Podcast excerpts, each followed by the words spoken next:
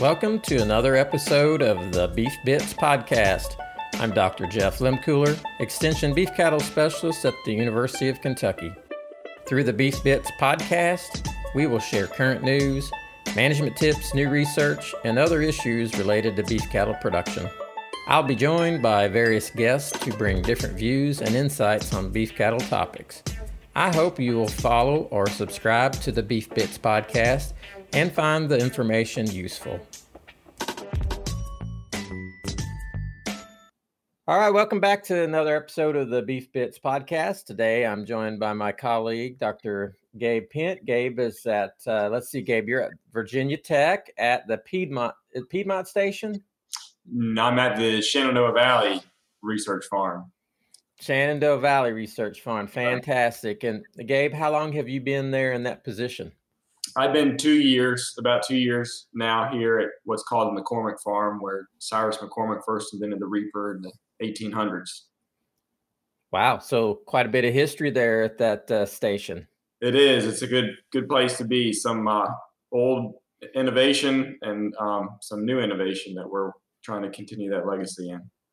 So, so Gabe, why don't you tell everybody a little bit about your background? Uh, maybe um, what what you do there, what your focus of interest is um, there at the station.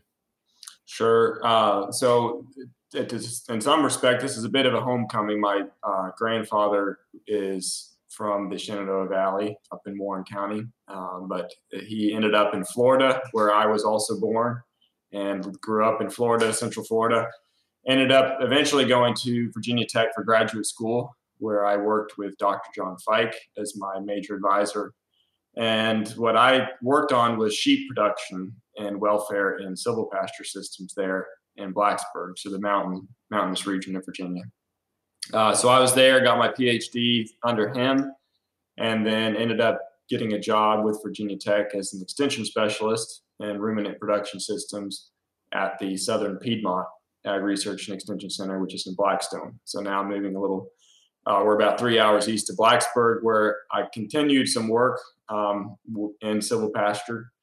Uh, in that case, more uh, loblolly pine and beef cattle production systems. Was there for a couple years and then transitioned up here to the Shenandoah Valley at the McCormick Farm. So um, you, you, mentioned silvopasture systems, silvopastoral systems, and that's our topic for discussion for today. So uh, give us your definition of what silvopasture or silver silvo pastoral systems really are. Yeah, they're the integration of trees, forages, and livestock on the same unit of land and the same point of time. So some those those types of practices might look different depending on where you are in North America.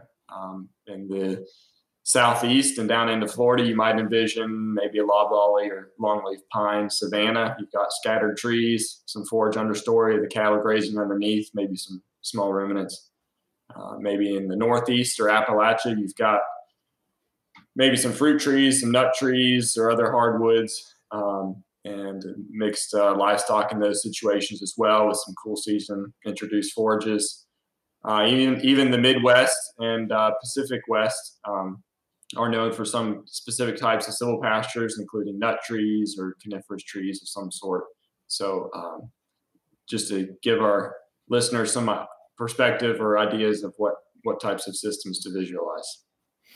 Uh, thanks for that. That's a that's a really good way to look at that. And uh, so you and I have a little bit of common background. I actually did my master's research in uh, silvo. I keep saying silver, but Silvo Pastoral systems uh, when I was in Missouri and went down to the kind of southwest corner of Missouri, where one of the um, well, it is the the primary black walnut producer is at and located. They've got their cracking uh, facilities down there, and so they were interested in looking at removing the forage in between the walnut trees because making hay was a bit of a challenge. Um, pretty humid in in Missouri, and when you got forage that is laid under shade all the time with those more mature type trees, it makes it hard to try and dry. So they were interested in looking at grazing, and I did some grazing work with cattle down there, not sheep. But in hindsight, I think we probably would have been better with sheep.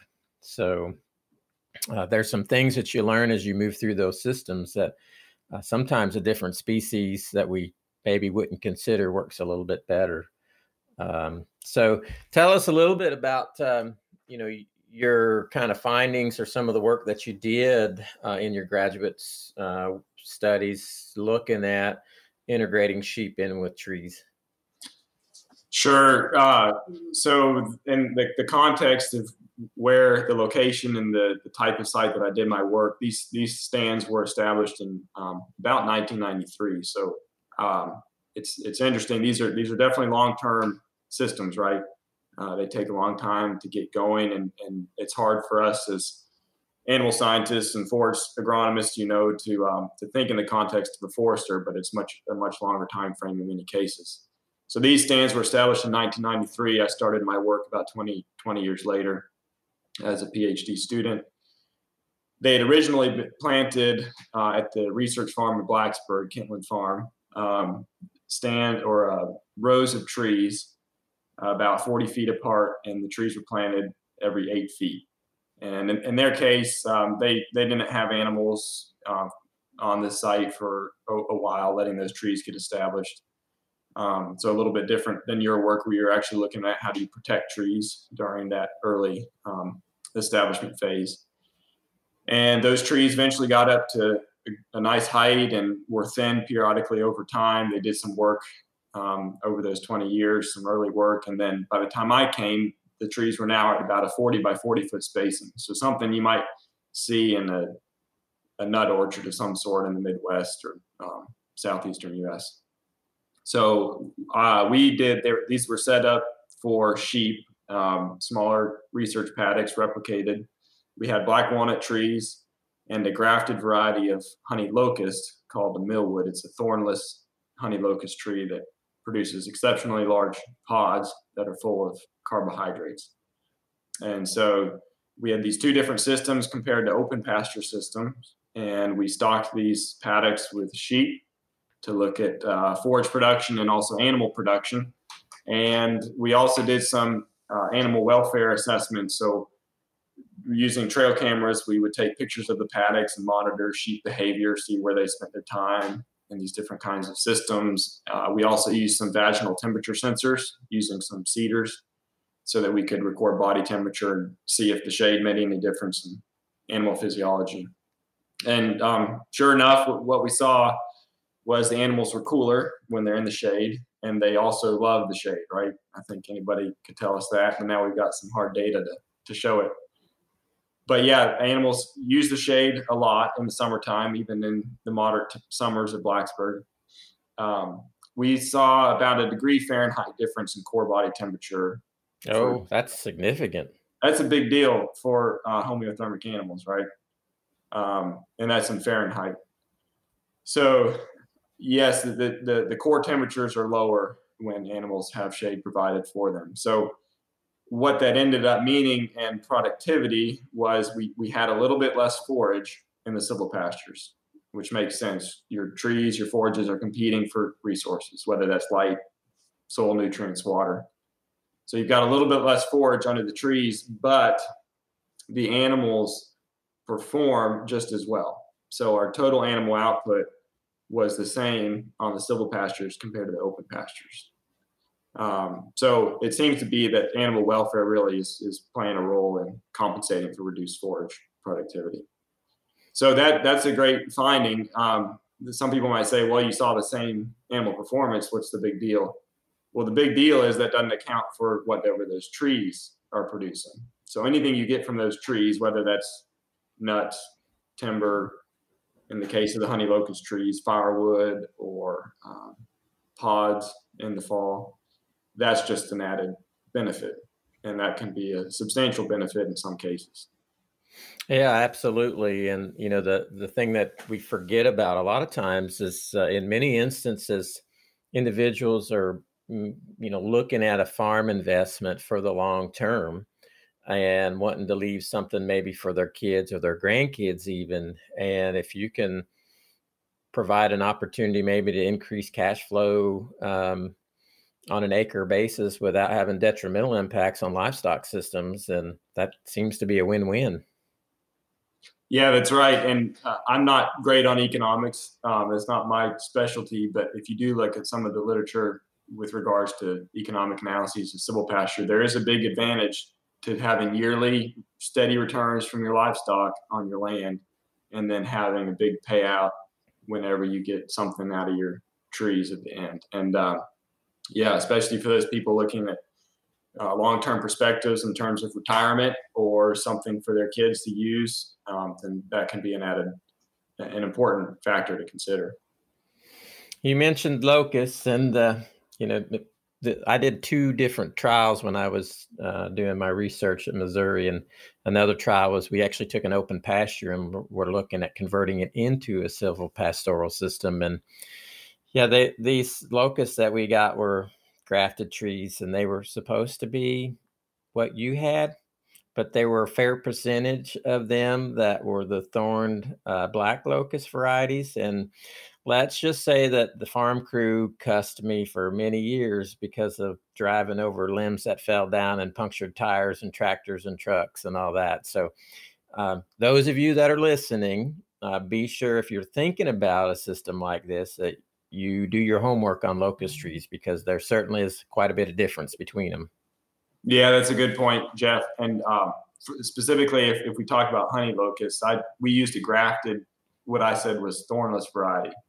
But keep in mind that if they sprout below the bud, below the grafted bud, um, then they will still have thornless shoots. And also, if those pods, if the seeds come out and sprout, those daughter plants will have thorns as well so yeah, um, something to watch out for. I will note it, note that we're close, when we manage these systems, we uh, rotational stocking of the livestock is important. You know, to keep damage minimal and to keep animals moving, just as it really is with most forage production systems. But in that case, the sheep really love eating that honey locust regrowth, and so I never noticed any appreciable thorns develop on any seedlings because the sheep just never gave them time to grow enough.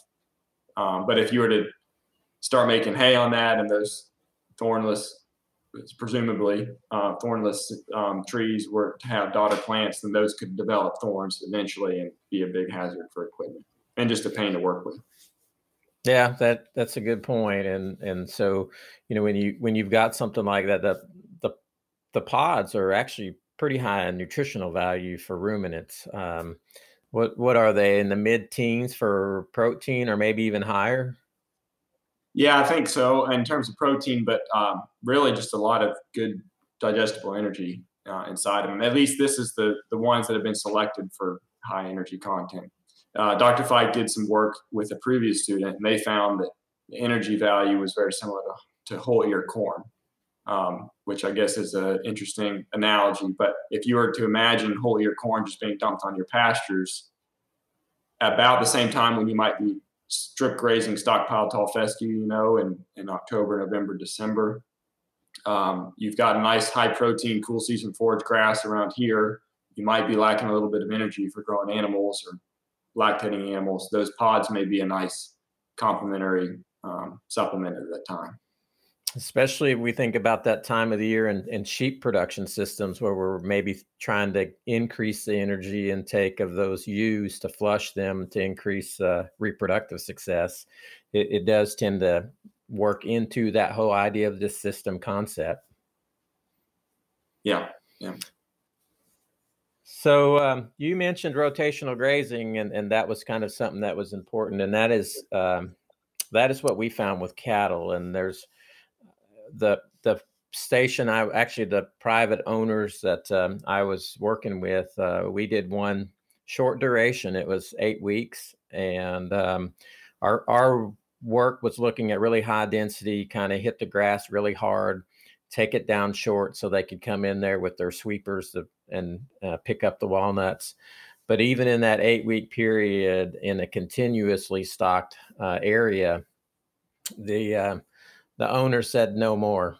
Uh, one year was enough because the cattle tended to congregate in a certain area. And when you've got a tree that they favor, they begin to urinate and defecate and can cause quite a bit of damage underneath that tree. And some of these trees may have really shallow feeder root systems that you could potentially damage and maybe even kill the trees out. And so they also didn't like uh, in our system. What we did is ran one row of poly uh, tape up uh, the tree rows, and the main reason for that is they had herbicide application around actually just one strip down through the trees, and so there was no grass there, and they didn't want it to be damaged any more than necessary, and so we ran one kind of polywire through there, and then had the ends open so what we saw was some pretty severe laning develop.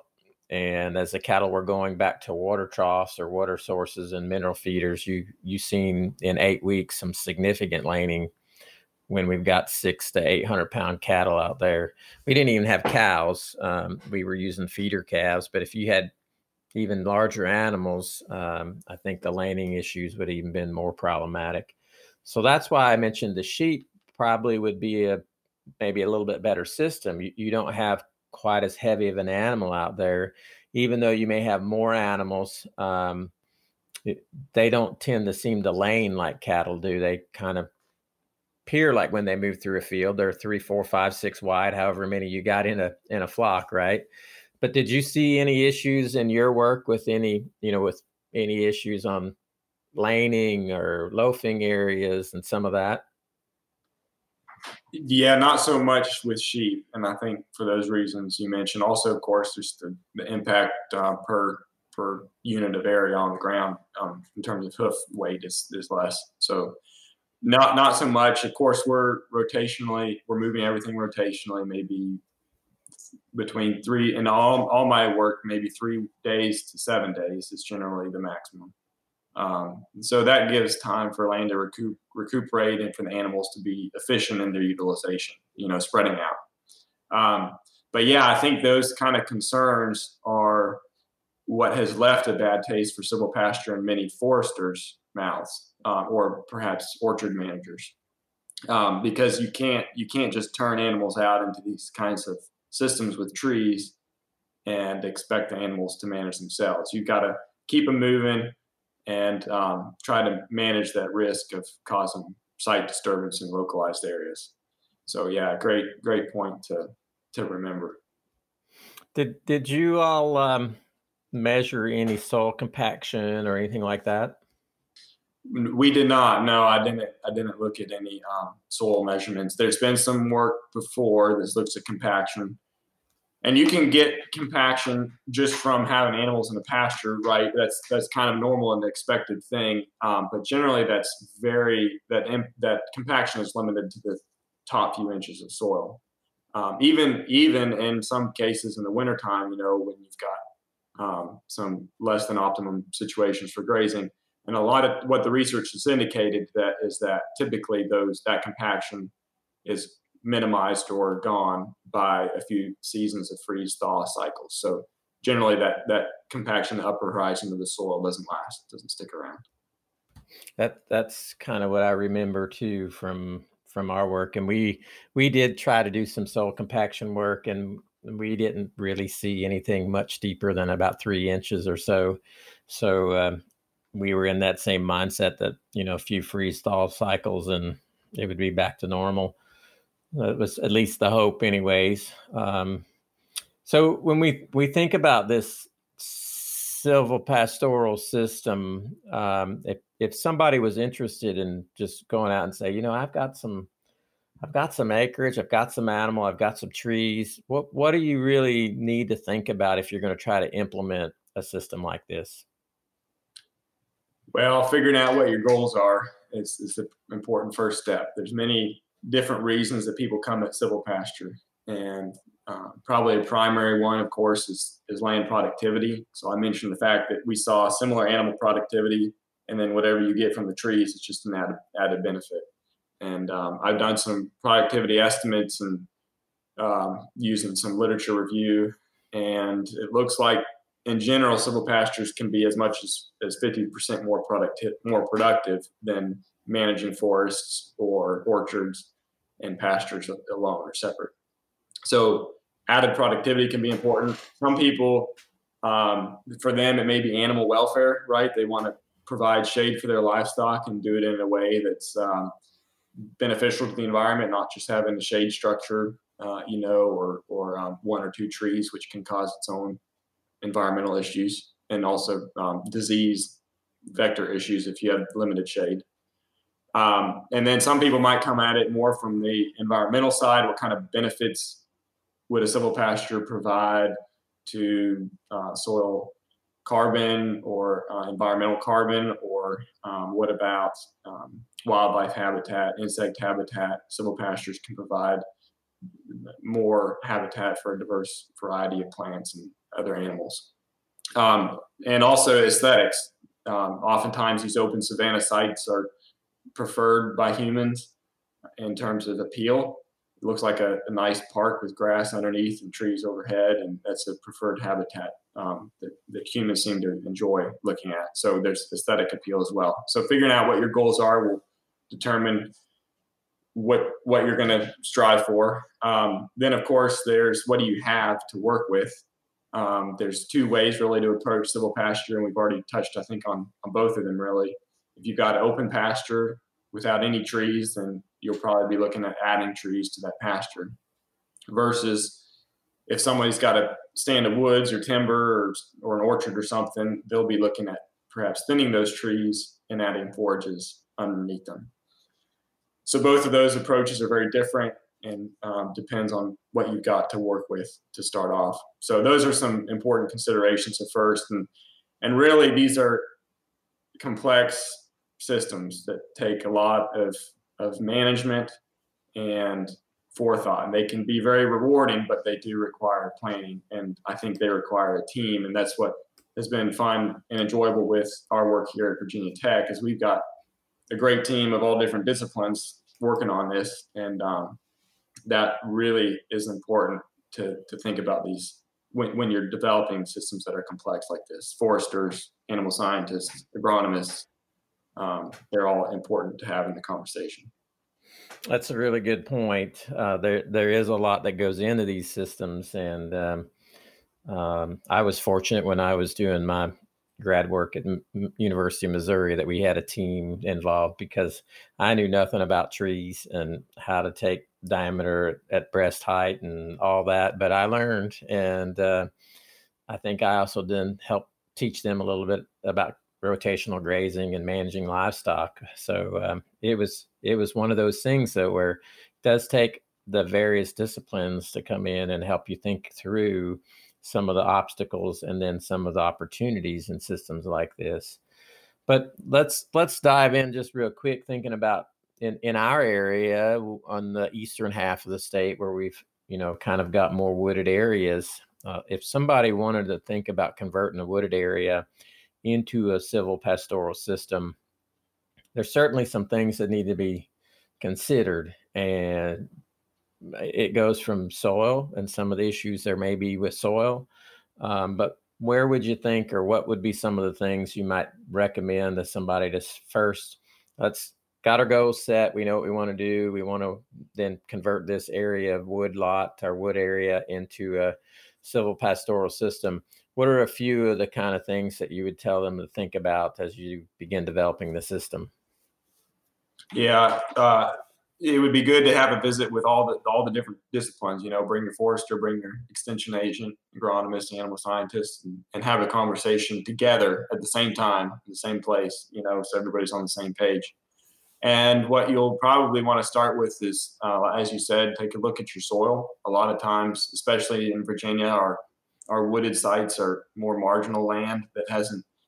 It may have a history of cropping decades ago, and uh, maybe not anything has been put back on that land. And so your pH may be lower than desirable for most of our introduced grass species, not to mention low phosphorus, potassium, perhaps. Um, so getting your, your soil up to par, trees may do okay on those kinds of sites, but grasses may not. And so that's a, something to think about. Um, of course, looking at your trees and what you've got to work with will be important.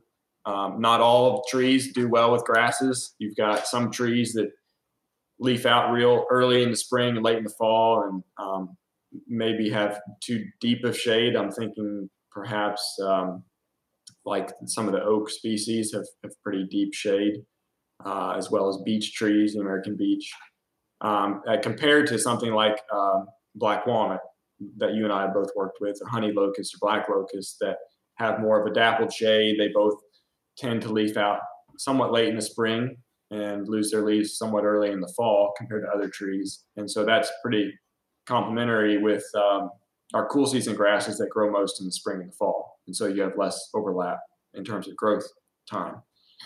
So looking at what trees you have and what you want to leave, um, there was a civil or there's a silvopasture here. This at the Shenandoah Valley AREC that's got they they came at it from that same perspective. It was a degraded woodland site, and so um, they they came in, did some assessment of the soil, did some assessment of the trees, and unfortunately there there wasn't much there weren't many good trees here to start with, and so it was deciding what to keep was largely just a function of what's a tree, what's a good tree, and what's an invasive species, and they took out the invasives. And we're left with not that much, and then it turns out that they left a bunch of ash, and the emerald ash borer came through and took those all out. So um, it's been naturally thinning ever since. But uh, sometimes you're just left with what you've got, and you, you got to make make um, make what you can out of it.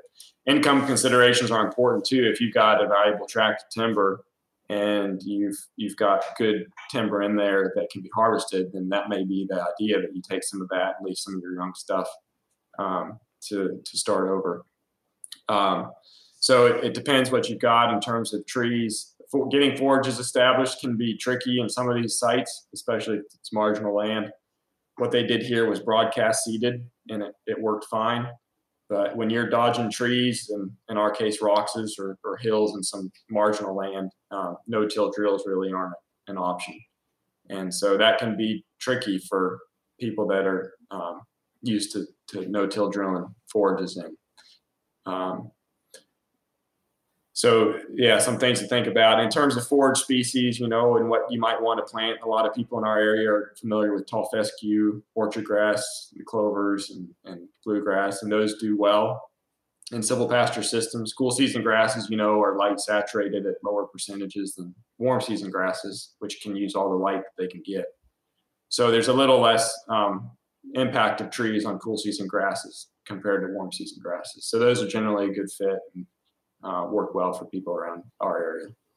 Is there any concern? You mentioned that they broadcast seeded. Um, you know, sometimes we can get some pretty heavy leaf litter uh, on, in the understory, and you know the thought is that the, that seed kind of germinates and takes off, then it turns dry, like what we're, we have kind of turned dry here in this part of the world, uh, and that seed just germinating and then all of a sudden no rain and the seedlings burn up. But is that any concern in some of these systems where, or is there usually enough breakdown that leaf litter isn't a big, big concern? Sure, it, it is a concern, but I mean, it's just broadcast seeding is risky, as you know, right? It's really weather dependent, whether you're successful or not. And so, what I've seen with um, my experience with with overseeding into these kind of systems where you've got um, leaf litter or in, in the case here they actually did uh, some mulching of the stumps and, and, residue. So then you've got some additional residue.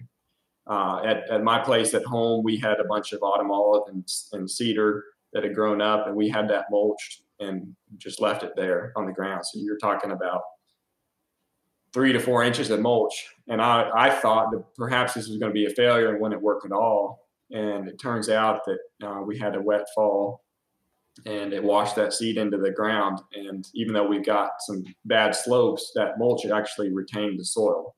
And so that turned out well in a wet situation to broadcast seed. The mulch held the soil together. So that was a good thing. In a dry situation, yeah, that would have been tough. Um, it, it, probably wouldn't have worked out as well. Um, so uh, it can be it can be a concern, but it's a risk with overseeding no matter what you what you do. Um, what you might do, you might consider is a lot of times when people are thinning woods, um, and they they might leave tops or there's invasives or young stuff that they want to get rid of. Instead of mulching it and letting it lie, you can, if you think it's going to be too much, just drag it out or pile it together. And a little bit of residue is not going to be a problem. If you have inches of residue, then that's when you start running into problem.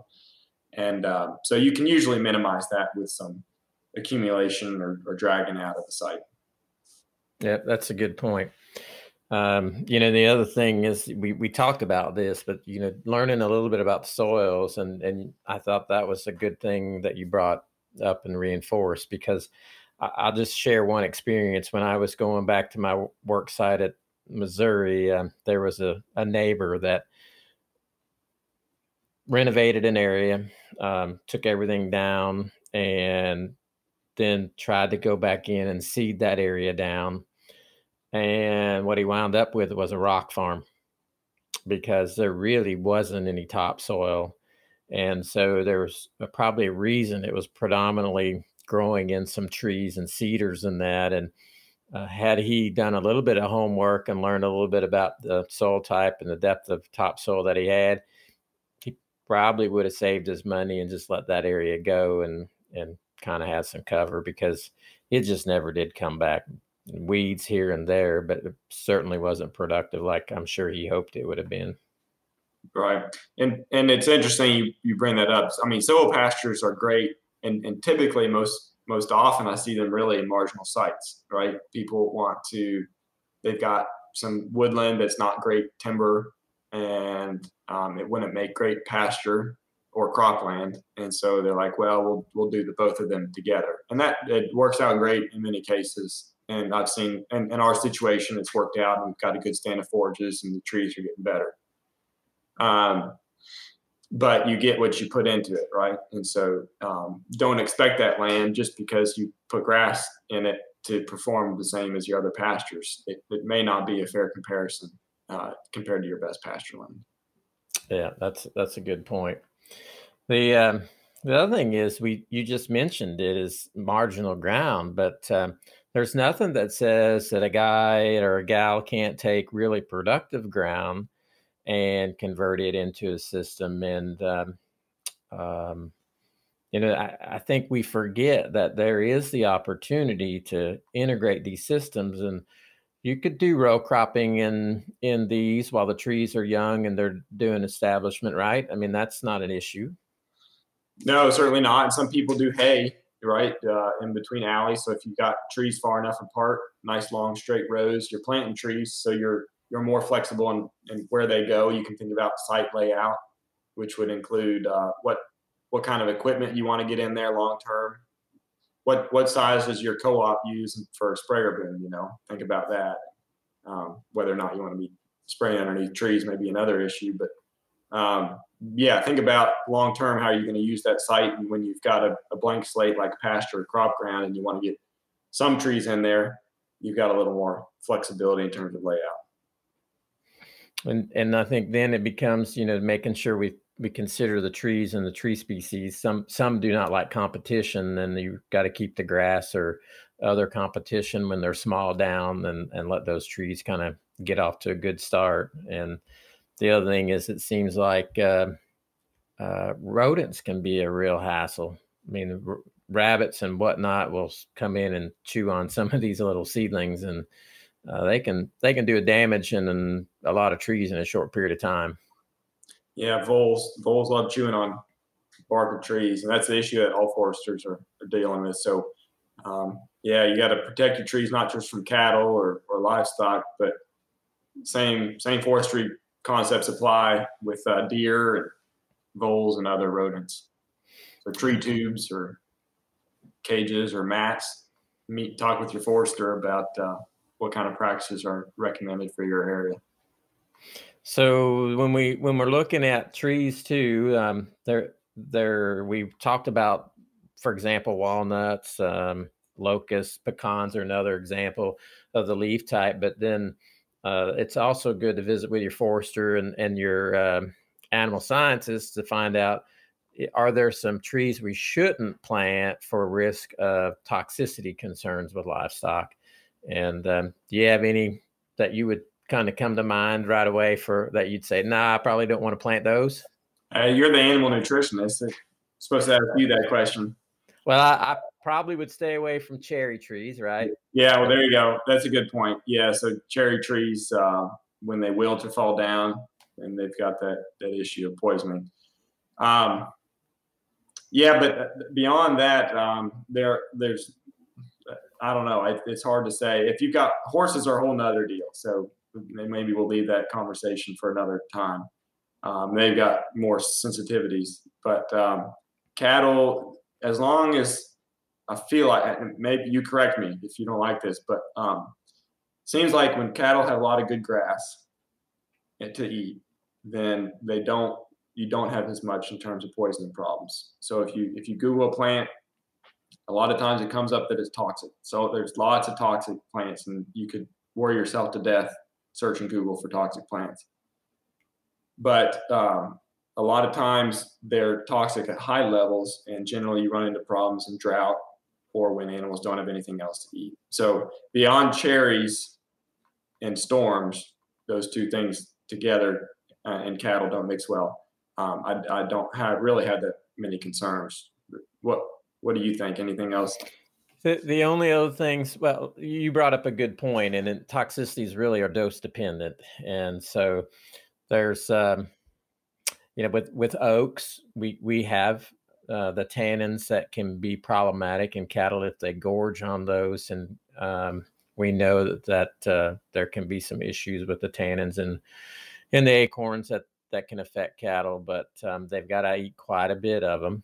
Um, the other thing is that with uh, the juglone in black walnuts is is an issue and can be toxic. And there's even been instances where folks have used uh, like sawdust from a mill that was processing lumber from black walnut and caused some toxicity issues in cattle.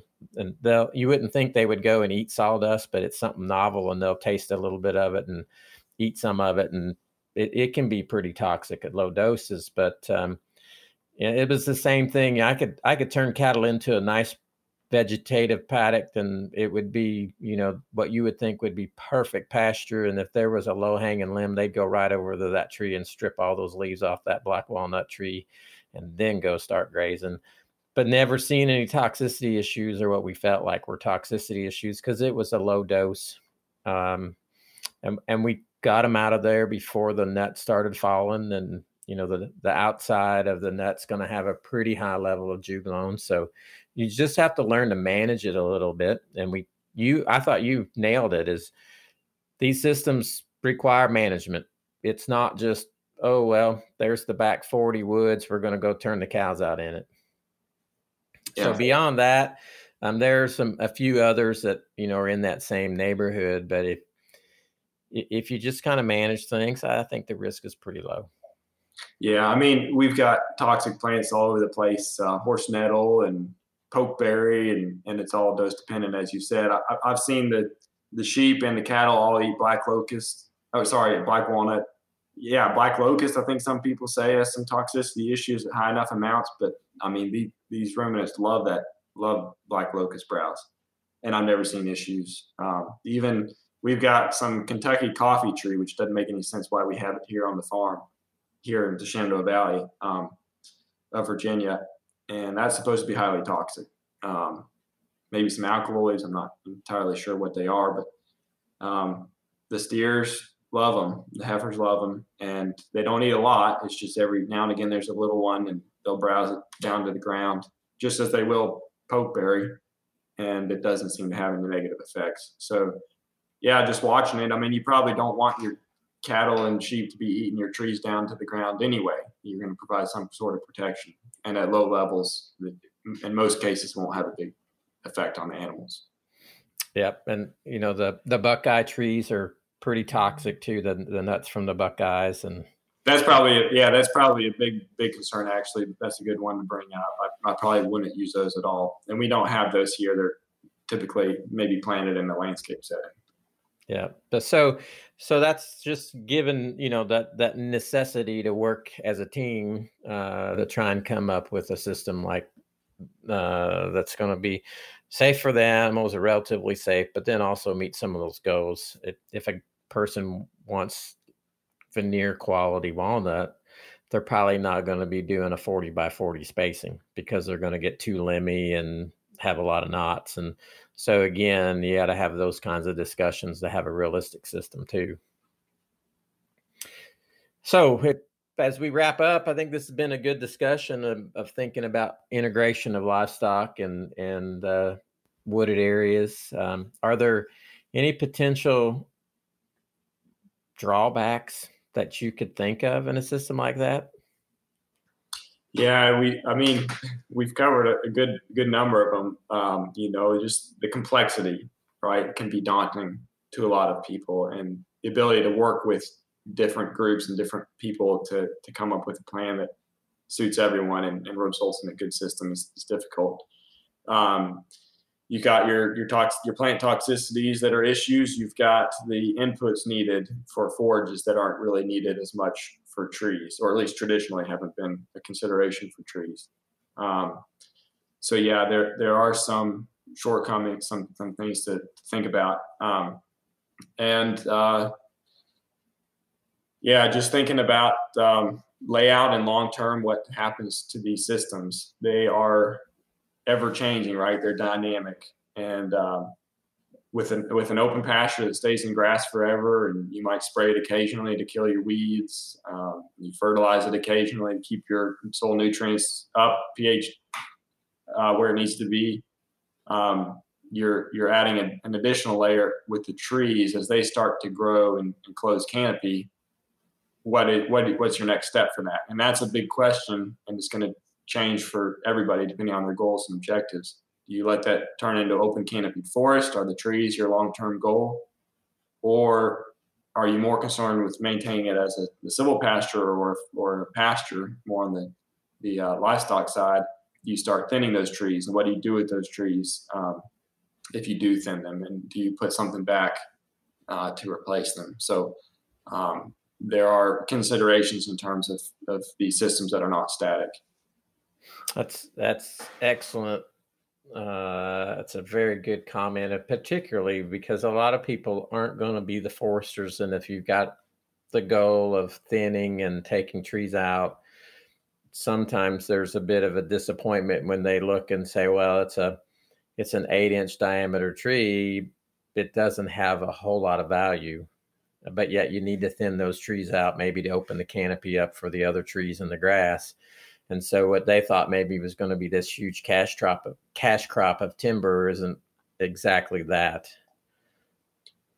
Yeah, so markets are very important, you know, especially with trees. And I I don't really understand that as much. You know, it's a pretty unique um, to thing that I've I've never really thought of. But uh, let's say somebody wanted to to use um, uh, some sort of hardwood tree in their silvopasture, but there's really no mills around that would take timber for for boards or something like that, then uh, it just it doesn't make any sense. And maybe further south and more of the pine production areas. So in, in your case, maybe a pine would be would make more sense. Um, I know there's some areas where you can actually make money off of red cedars, and I don't know where they are, but somebody tells me they exist. Um, but in that case, you know, you could get something out of those cedars. Um, but that's very specific to those areas. Yep, good point. Well, Gabe, I want to thank you for sharing um, all your knowledge on kind of thinking through these systems and integrating livestock back into kind of our wooded areas or developing from scratch a silvopastoral system. Uh, any closing thoughts that you'd like to share with the listeners? Well, you probably close with this on your podcast anyway, but check in with your agent and your specialist, you know, um, and start assembling a team. Think think beyond just the if you're a livestock producer, think beyond the, the animal scientists and the um, nutritionists, the forage agronomists you usually work with, and, and invite a forester along and see what kind of discussion is brought up. Um, even if you don't end up implementing one of these these systems, but you do have woods on your farm, um, there can be some opportunities that you've never thought about, and having the forester there can be really beneficial. So, yeah, assemble a team if you're curious about this, and, and enjoy some good conversations. Good, good input.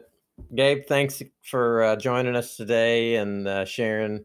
I think this will be beneficial to a lot of our folks that um, are thinking about this and how to get started. And sometimes it's just um, you, maybe you've got that little bit of an idea of what could I do with this area, and maybe this discussion sparks some interest, and uh, some folks will go out and make those contacts, and then maybe draw up a plan and, and see where it takes them. So I want to thank you again, Gabe, uh, for joining us, and we look forward to visit, visiting with you in the future. Um, hopefully, y'all will continue to get some decent rain over that way, and grass will keep on growing. We need it. Thank you for having me. You bet, Gabe. Have a great day. See ya.